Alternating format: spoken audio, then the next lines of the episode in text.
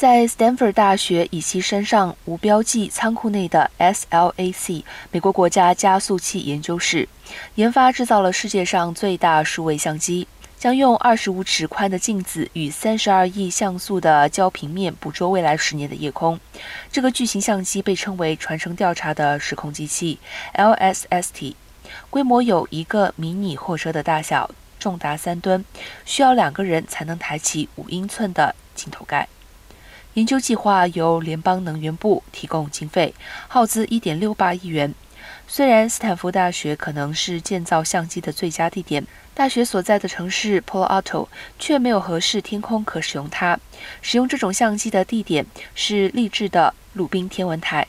其具备所需条件，在两万英尺处空气平稳。